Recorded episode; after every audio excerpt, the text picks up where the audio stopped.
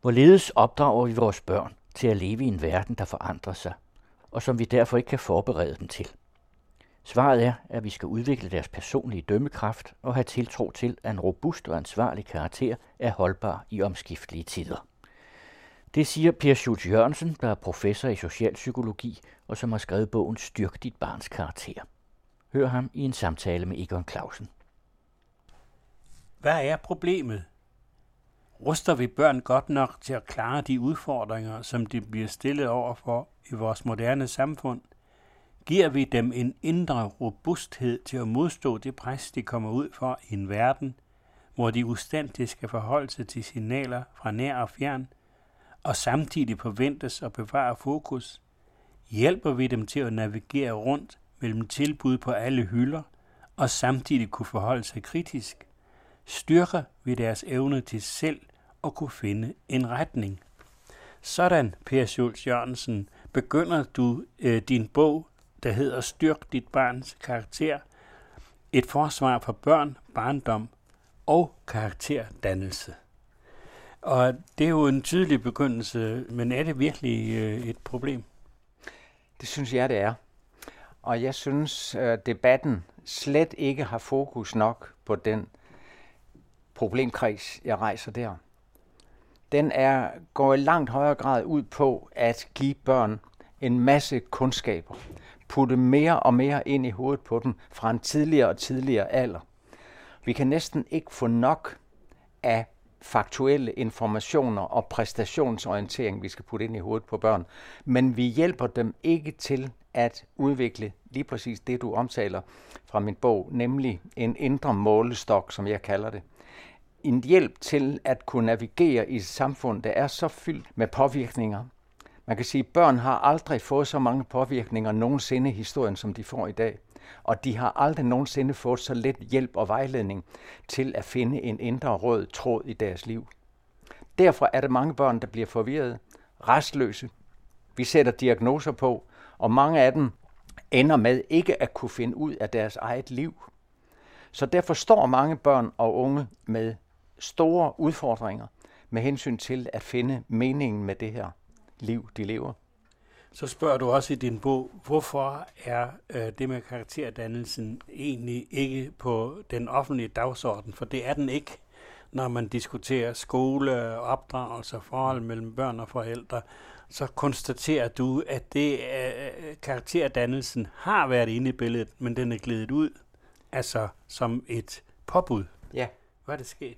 Jamen det er, er kan man sige jo, en, øh, en værsliggørelse af selve skolepolitikken, at skolen skal kun give nyttige kundskaber. Og, og det er jeg sådan set enig i. Men engang handlede det både om nyttige kundskaber og styrke børns karakterdannelse. Det var den formålsformulering, som Jørgen Jørgensen skrev i 30'erne ind i folkeskolen. Og den har været der til op i, er det op i 70'erne. Og så er den taget ud.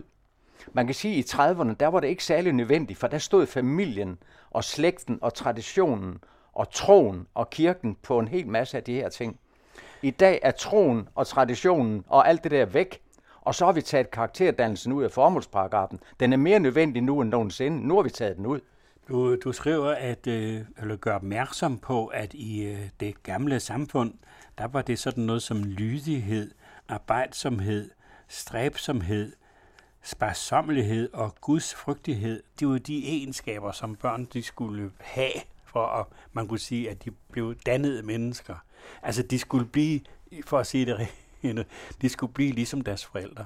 Sådan ja. er det jo ikke i dag. Nej, og i dag øh, har de ikke rigtig noget at danne sig efter. Man kan sige, at folkeskolen eller den kultur, vi har nu, den lægger op til præstationer og nyttiggørelse.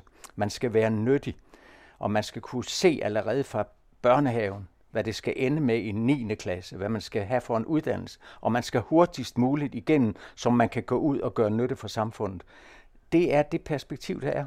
Jamen er det forkert? Jeg mener, er det ikke meget øh, godt at vide, at en, hver eneste af os er der brug for? Jo, jamen det er dejligt, at der er brug for en, men hvis man kun er en brik i et stort spil, så ender man med også at blive objekt i sin egen forståelse. Så er du genstand for et langt højere formål, og man kan sige, at hvis mennesket ikke så at sige også rummer en mening i sig selv, så ender man med at se sig selv som meningsløs.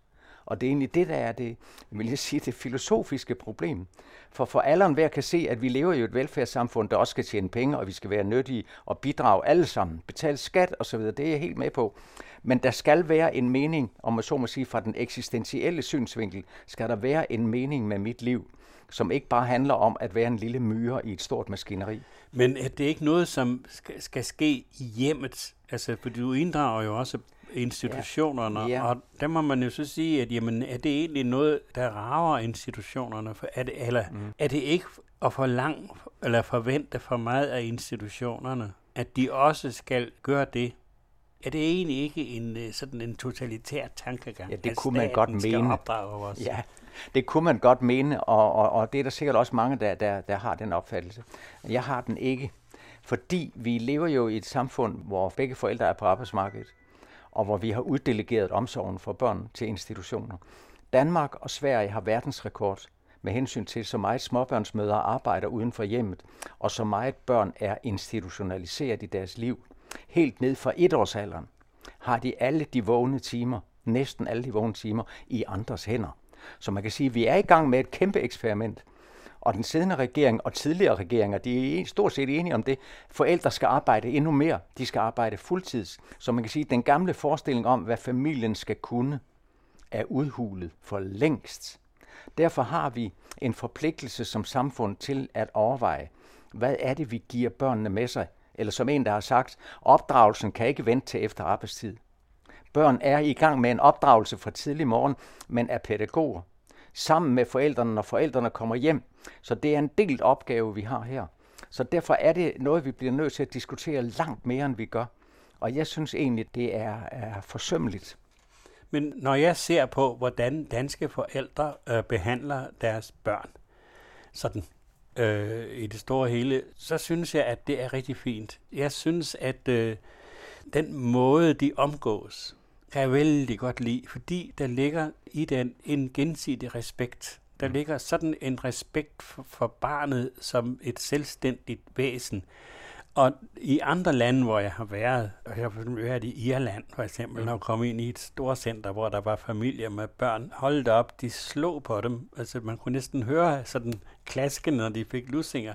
Og sådan noget, det kan man overhovedet ikke drømme om i Danmark. Og i det hele taget, så har mm. børn jo sådan en, du kalder det en uh, forhandlingsposition i forhold til de voksne, og det synes jeg er godt. Ja, men jeg synes også, det er godt, at vi har en børnevenlig demokratisk opdragelse. Og som gammel tidligere formand for Børnerådet skulle jeg være den sidste til at beklage, at børn bliver inddraget. Men inddragelse er ikke det samme som opdragelse. At børn bliver draget ind, det er at lytte til børn, give dem plads, og det skal børn have. Men opdragelse, det er at blive draget op til nogle værdier, der står nogenlunde uantastet. Og det er en helt væsentlig forskel på, at, at vi forhandler med børn.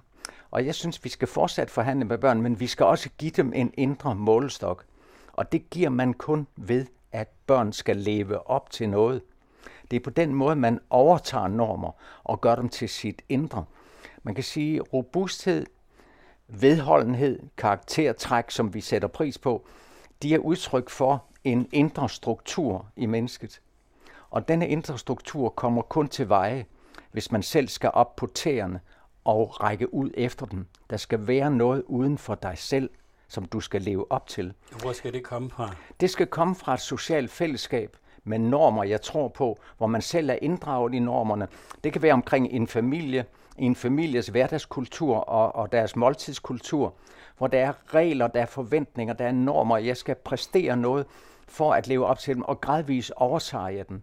Den russiske psykolog Lev Vygotsky, som stadigvæk er et stort navn, selvom han har været død i mange år, han døde i 1934, men, men hans, hans udsagn om, at, at enhver indre struktur bygger på en ydre struktur, der kommer ikke en indre struktur i et menneskes bevidsthed, hvis der ikke først er en ydre struktur.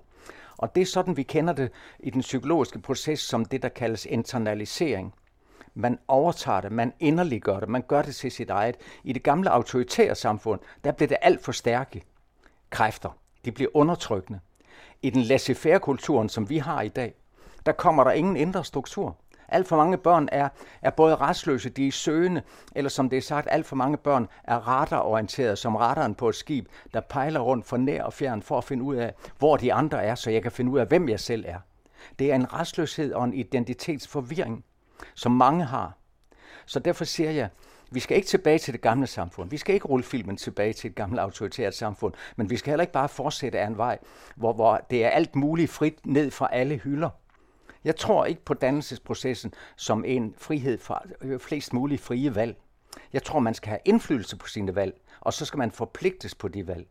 Og der er der noget helt principielt i dannelsesprocessen, som jeg tror er grundlæggende for at forstå, hvordan børn får en indre struktur. Men hvis man ser på barndommens øh, historie, sådan i, skal vi sige, øh, i de sidste 100 år, og så starter vi jo der øh, i det, som vi det her har kaldt for det gamle samfund, hvor børn mm. de øh, omgikkedes, som hvis det var ude på landet, hvad det jo tit var, så omgikkedes børn jo mange forskellige slags voksne, fordi det var sådan et socialt liv, der var både i landsbyen og ude på gårdene.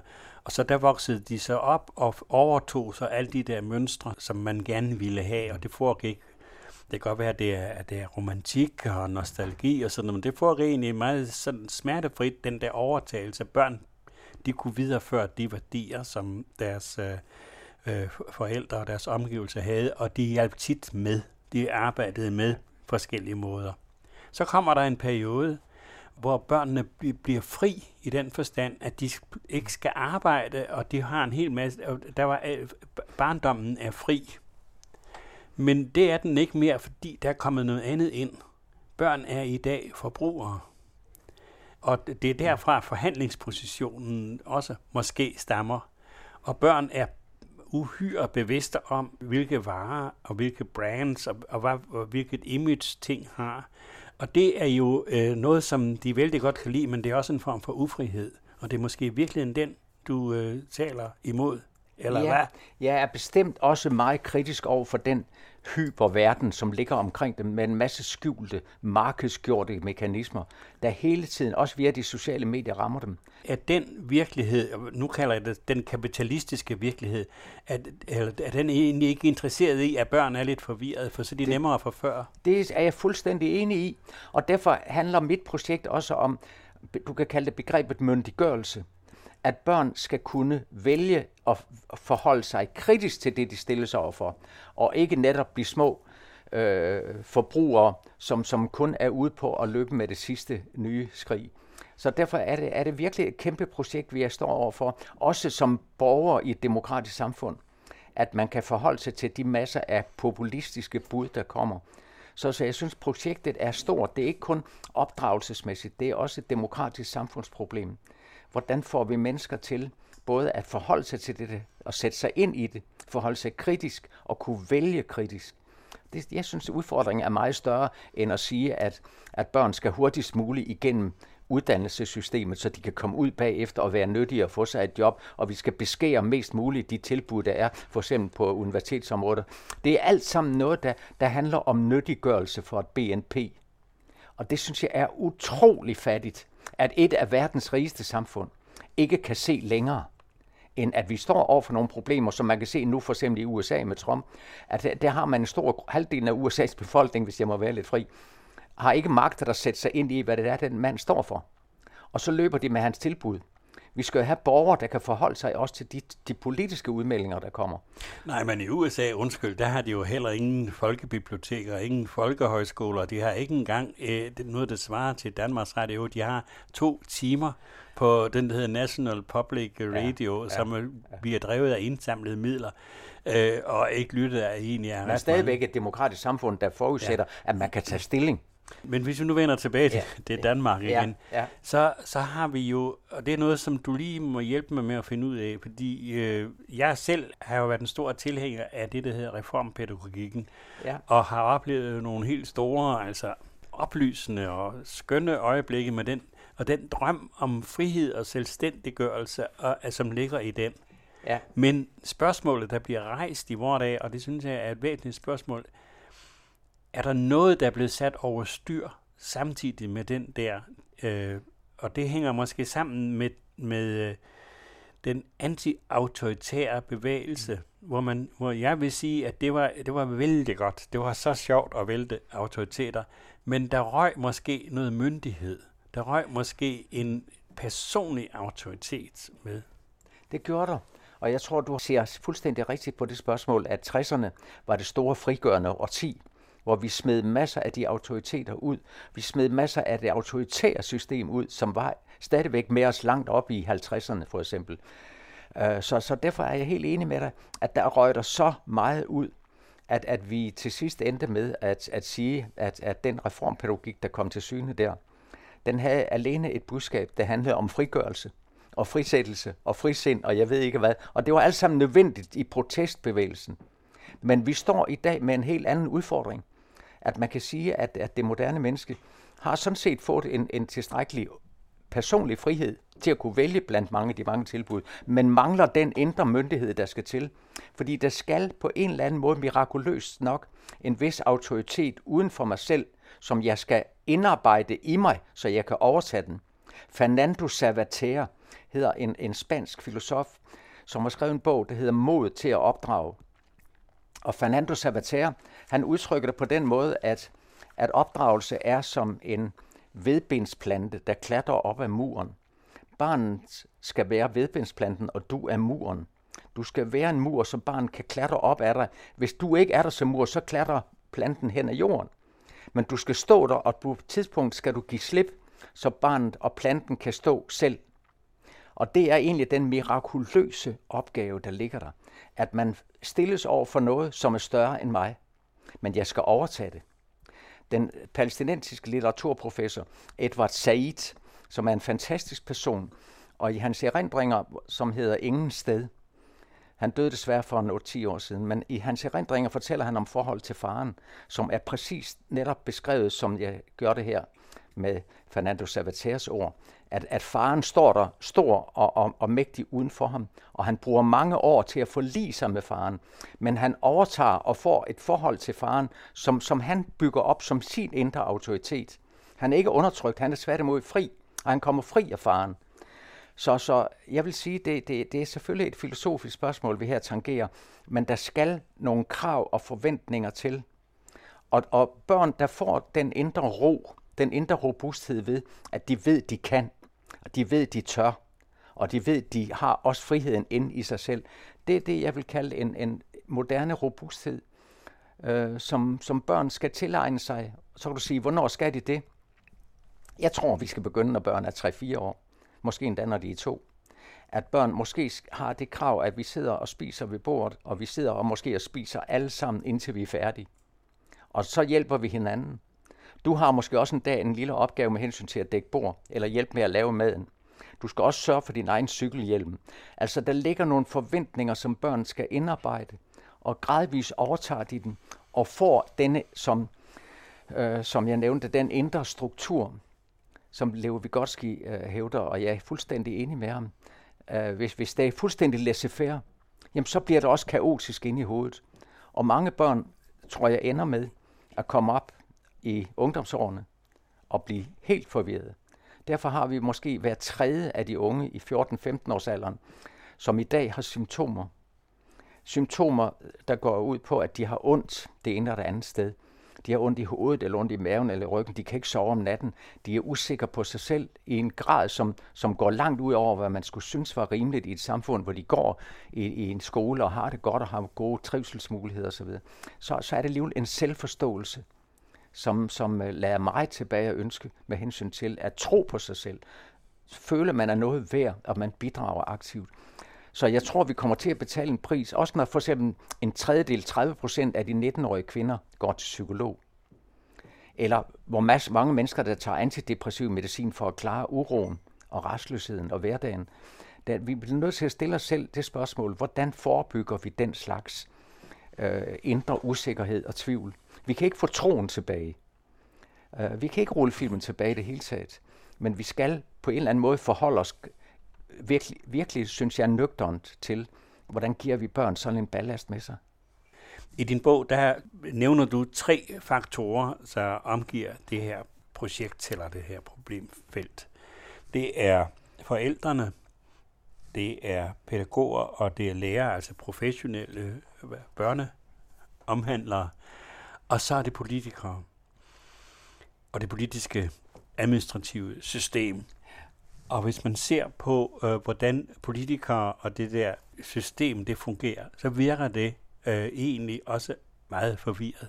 Altså, jeg ved ikke, hvor mange nye øh, øh, love, der er blevet lavet om øh, folkeskolen, og så er de blevet lavet om, og så er de blevet lavet om endnu en gang. Og der, der, der, der, der, det, er, det er næsten altså en tsunami af reformer, der virker som om i virkeligheden, at man er skrubforvirret. Og det tror jeg også, der er tale om. Og selvom skolereformen indeholder gode elementer, det synes jeg bestemt, den gør. Og den har også et begreb med, som, som er brugbart i vores sammenhæng her, nemlig livsduelighed. Men det betyder så også, og det forpligter til at definere, hvad forstår man ved livsduelighed? Er livsduelighed bare at gå ud og finde et job og være nyttig? Jamen så er det en meget snæver definition. Livsduelighed er for mig også at kunne forholde sig til sit liv og være aktiv producent af en mening i sin eget liv og, og, og, og skabe sammenhæng og tro på sig selv og så videre. Det er nogle karaktertræk, som vi bliver nødt til at have med. Og jeg tror, mange politikere har brug for hjælp til at finde et perspektiv for den skole, og også få mod til at argumentere for det, så de ikke bare hele tiden hopper på den vogn, der drejer sig om nyttiggørelse i forhold til et eller andet stort samfundsmaskineri og et regnearks tænkning, som, som jeg synes er så utroligt begrænsende. Mange af dem, der, der debatterer, i hvert fald her, er meget kritiske over for det, der foregår i, øh, i hele den der måde, vi behandler børn og på. Ikke mindst øh, folkeskolelovens og dens formålsformulering, som øh, har fjernet nogle af de ting, som øh, vi syntes var meget vigtige. Mm. Jeg opfatter egentlig dig, som du er med på det hold, men... Øh, ja, men jeg er men også... Sådan, med sådan pænt og nydeligt ja, ja, men jeg er også kritisk over for, at man ikke i højere grad præciserer, hvad det egentlig er, vi har brug for at give børn. Og det synes jeg ikke, den skolereform gør, for at sige det mildt, ret meget ud af. Så, så overordnet ser jeg egentlig, at der er flere positioner i skoledebatten. Den ene position, den handler om at nyttiggøre, give børn kundskaber, teste og prøve, det er hele PISA-tænkningen. Og det er den, der dominerer. På den anden side er der en lidt ældre, mere konservativ præget tradition, som øh, bygger på filosofisk tænkning og, og bygger på hele den kulturelle arv, som vi har med os. Det kunne være Grundtvig, det kan være Kant, det kan være så mange ting, vi har med inde her, som også er en, en vigtig Øh, tænkning. Så vil jeg sige, at der er en tredje vej. Og den tredje vej er egentlig den, jeg føler mig selv mere forankret i. Den siger, jamen der er brug for nyttige kundskaber. Selvfølgelig. Der er også brug for en forankring i vores dannelseshistorie. Men der er også brug for noget andet, der langt mere handler om menneskets, menneskets egen personlige dannelsesproces. Og der tror jeg, at vi har brug for at genindsætte begrebet karakterdannelse som, som en vigtig styringsinstans. Hvad er det for moderne dyder, børn skal tilegne sig i dag? Vi skal måske tilbage til en aristotelisk dydsetik. Hvad vil det sige? Jamen det vil sige, at at vi skal overveje og diskutere, måske langt mere end en populær eller upopulær Danmarks kanon, skal vi diskutere, hvad er det for værdier, børn skal overtage og gøre til deres egne. Hvad er vigtige dyder i et moderne samfund som vores? Og jeg tror, den gamle moral øh, gør sig jo ikke særlig gældende mere. Vi har ikke rigtige moralske regler eller de 10 bud i en moderne version osv. Vi, er, vi er løbet fra den slags, og måske også Gud skal takke lov for det. Men vi kan heller ikke bare stå på en herrens mark, som Olbæk Jensen sagde. Vi, vi, vi er forpligtet også til at have en etik med os. Og jeg tror, etiske dyder kan hjælpe os til at styre efter at få et godt liv. Og det tror jeg, vi bliver nødt til langt højere grad, både politisk og fagligt, at diskutere hvad er nogle vigtige karaktertræk, børn skal have med sig. Et af dem kunne være robusthed. Det kunne det godt. Det kan også godt være vedholdenhed. Det kan også godt være empati. At leve sig ind i andre menneskers situation, for eksempel, og kunne det. At, at øh, være samvittighedsfuldhed. At være ordentlig på en moderne, ny måde osv. Vi har brug for at diskutere noget, som, som både forældre og skoler og børnehaver osv. Kan, kan få hjælp til at sigte efter. en dydsetik, som, som, som hjælper os til måske at navigere lidt bedre og finde vores egen personlige form i en familieopdragelse og en skole. Og vuggestuen, de opdrager jo hver dag. Der, der findes en øh, pædagogisk filosof, der hedder Biesta, du kender ham sikkert. Og han, han øh, gør opmærksom på, at øh, når man bruger ordet læring, så er der noget, som man mister. Fordi det der med, at man, at man i læringsbegrebet, der skal man beskrive, hvilke mål man vil nå frem til, når man er igennem et eller andet forløb. Over for læring sætter han ordet undervisning. Og han siger, at ved at bruge ordet læring, mister man muligheden for at tale om det, som ligger som en hemmelighed i al undervisning. Nemlig, at vi kan ikke vide, hvad der sker. Vi kan ikke vide, hvad et, en elev får ud af at møde et eventyr af H.C. Andersen. Men hvis vi tror, at vi kan vide det ved at skrive det hele ned, så mister vi simpelthen en evne eller en mulighed for at tale om det, som er måske det allermest centrale, nemlig det, der bliver skabt i forholdet mellem læreren, eleven og stoffet. Ja, jeg synes, det er en meget, meget fint og, og jeg har nær sagt smuk point, som jeg er 100% enig i. Og, og jeg synes netop ved at hele tiden at operere med læringsmål, har vi gjort det til noget instrumentelt sådan at det enkelte menneskes innovative forestillingsevne, kreative kraft, min, min, min opbygning af min verden i mødet med det, der ligger uden for mig, den, den bliver ligesom rubriceret ned til noget, som, som alle mulige andre har lavet beregninger på, og de ender ovenikøbet med at teste mig på, om jeg nu har gjort det rigtigt i overensstemmelse med den standardiserede forestilling. Så, så jeg synes, det er en meget fin måde, han, han der, og du beskriver det på. Jeg er fuldstændig enig i det. Samtidig er jeg jo også godt glad for, at vi kan skille mellem de to begreber. Vi skal vide, hvad der er undervisning og hvad der er læring. For undervisning, det er jo trods alt det, læreren gør. Undervisning, det er det, der sker inde i hovedet på mig. Ja. Så, så det er vigtigt, at der er de to begreber, men vi skal sætte læringen fri, om jeg så må sige. Ja. Og det er Biestas øh, synspunkt, og den deler jeg fuldstændig. Du skriver også i din bog, eller gør opmærksom på, at øh, barnesynet, det barnesyn, som sådan det er jo det, der regulerer og bestemmer, hvordan alt det andet skal være. Ikke? At, at det er modsætningsfyldt, det som vi har i Danmark. Ja, det er det også, fordi vi, vi taler jo meget om barnets frihed. Og, og børn har jo en frihed i dag, som, som på mange måder er, er, er historisk enestående. At de kan bestemme, hvad de selv vil, vil spise, og hvordan de selv vil se ud, og de kan bestemme, hvad farve familiens bilkøb, bilen, nye bil skal have osv. Børn har på en eller anden måde en, en frihed, som er fantastisk. Og samtidig er de jo indspundet i en struktur, der både er bestemmende i deres skole og uddannelse, deres præstationsorientering, hvad de skal ud på et arbejdsmarked, de skal hurtigt gøre sig nyttige. Og tænker vi de sociale medier, så er de spændt ind i et net af, af kulturpåvirkninger. Så, så børnene er på en eller anden måde formelt set frie, på den anden side ufrie. Så, så der ligger der, synes jeg, endnu for mig en understregning af, at børn har brug for en indre myndiggørelse for at kunne forholde sig og navigere. De stærke, de børn, der får en kulturarv med sig i en indre struktur, de forholder sig til det, de tager stilling til det. Andre bliver værveløse ofre. De er stort set henvist til at udsende standardiserede budskaber, som, som ligger i hele den kommunikative system. Og hvis man ikke selv har dem i munden, så kan man overmale sin krop med tatoveringer. Så jeg hele tiden udsender budskaber om, hvem jeg er. Jeg behøver ikke engang lukke munden op, for jeg tilhører den og den stamme. Men, men øh, det frie menneske kan forholde sig til, til sin verden og til sig selv, har en ironisk distance til sig selv. Det er nogle af de dyder, som jeg er enig i, vi også har brug for. Så, så vi har brug for, synes jeg, alt i alt en, en dannelsesproces, som måske endnu mere end i det gamle samfund bare lade børn ord i munden. Børn skal selv finde ordene. De skal selv kunne forholde sig også til deres forældre, som, som øh, tilhører stort set en anden generation, øh, der ligger flere generationer bagud, så hurtigt som det går i vores dage. Så derfor stilles der nye krav til børn, som, som vi sådan set ikke har set før.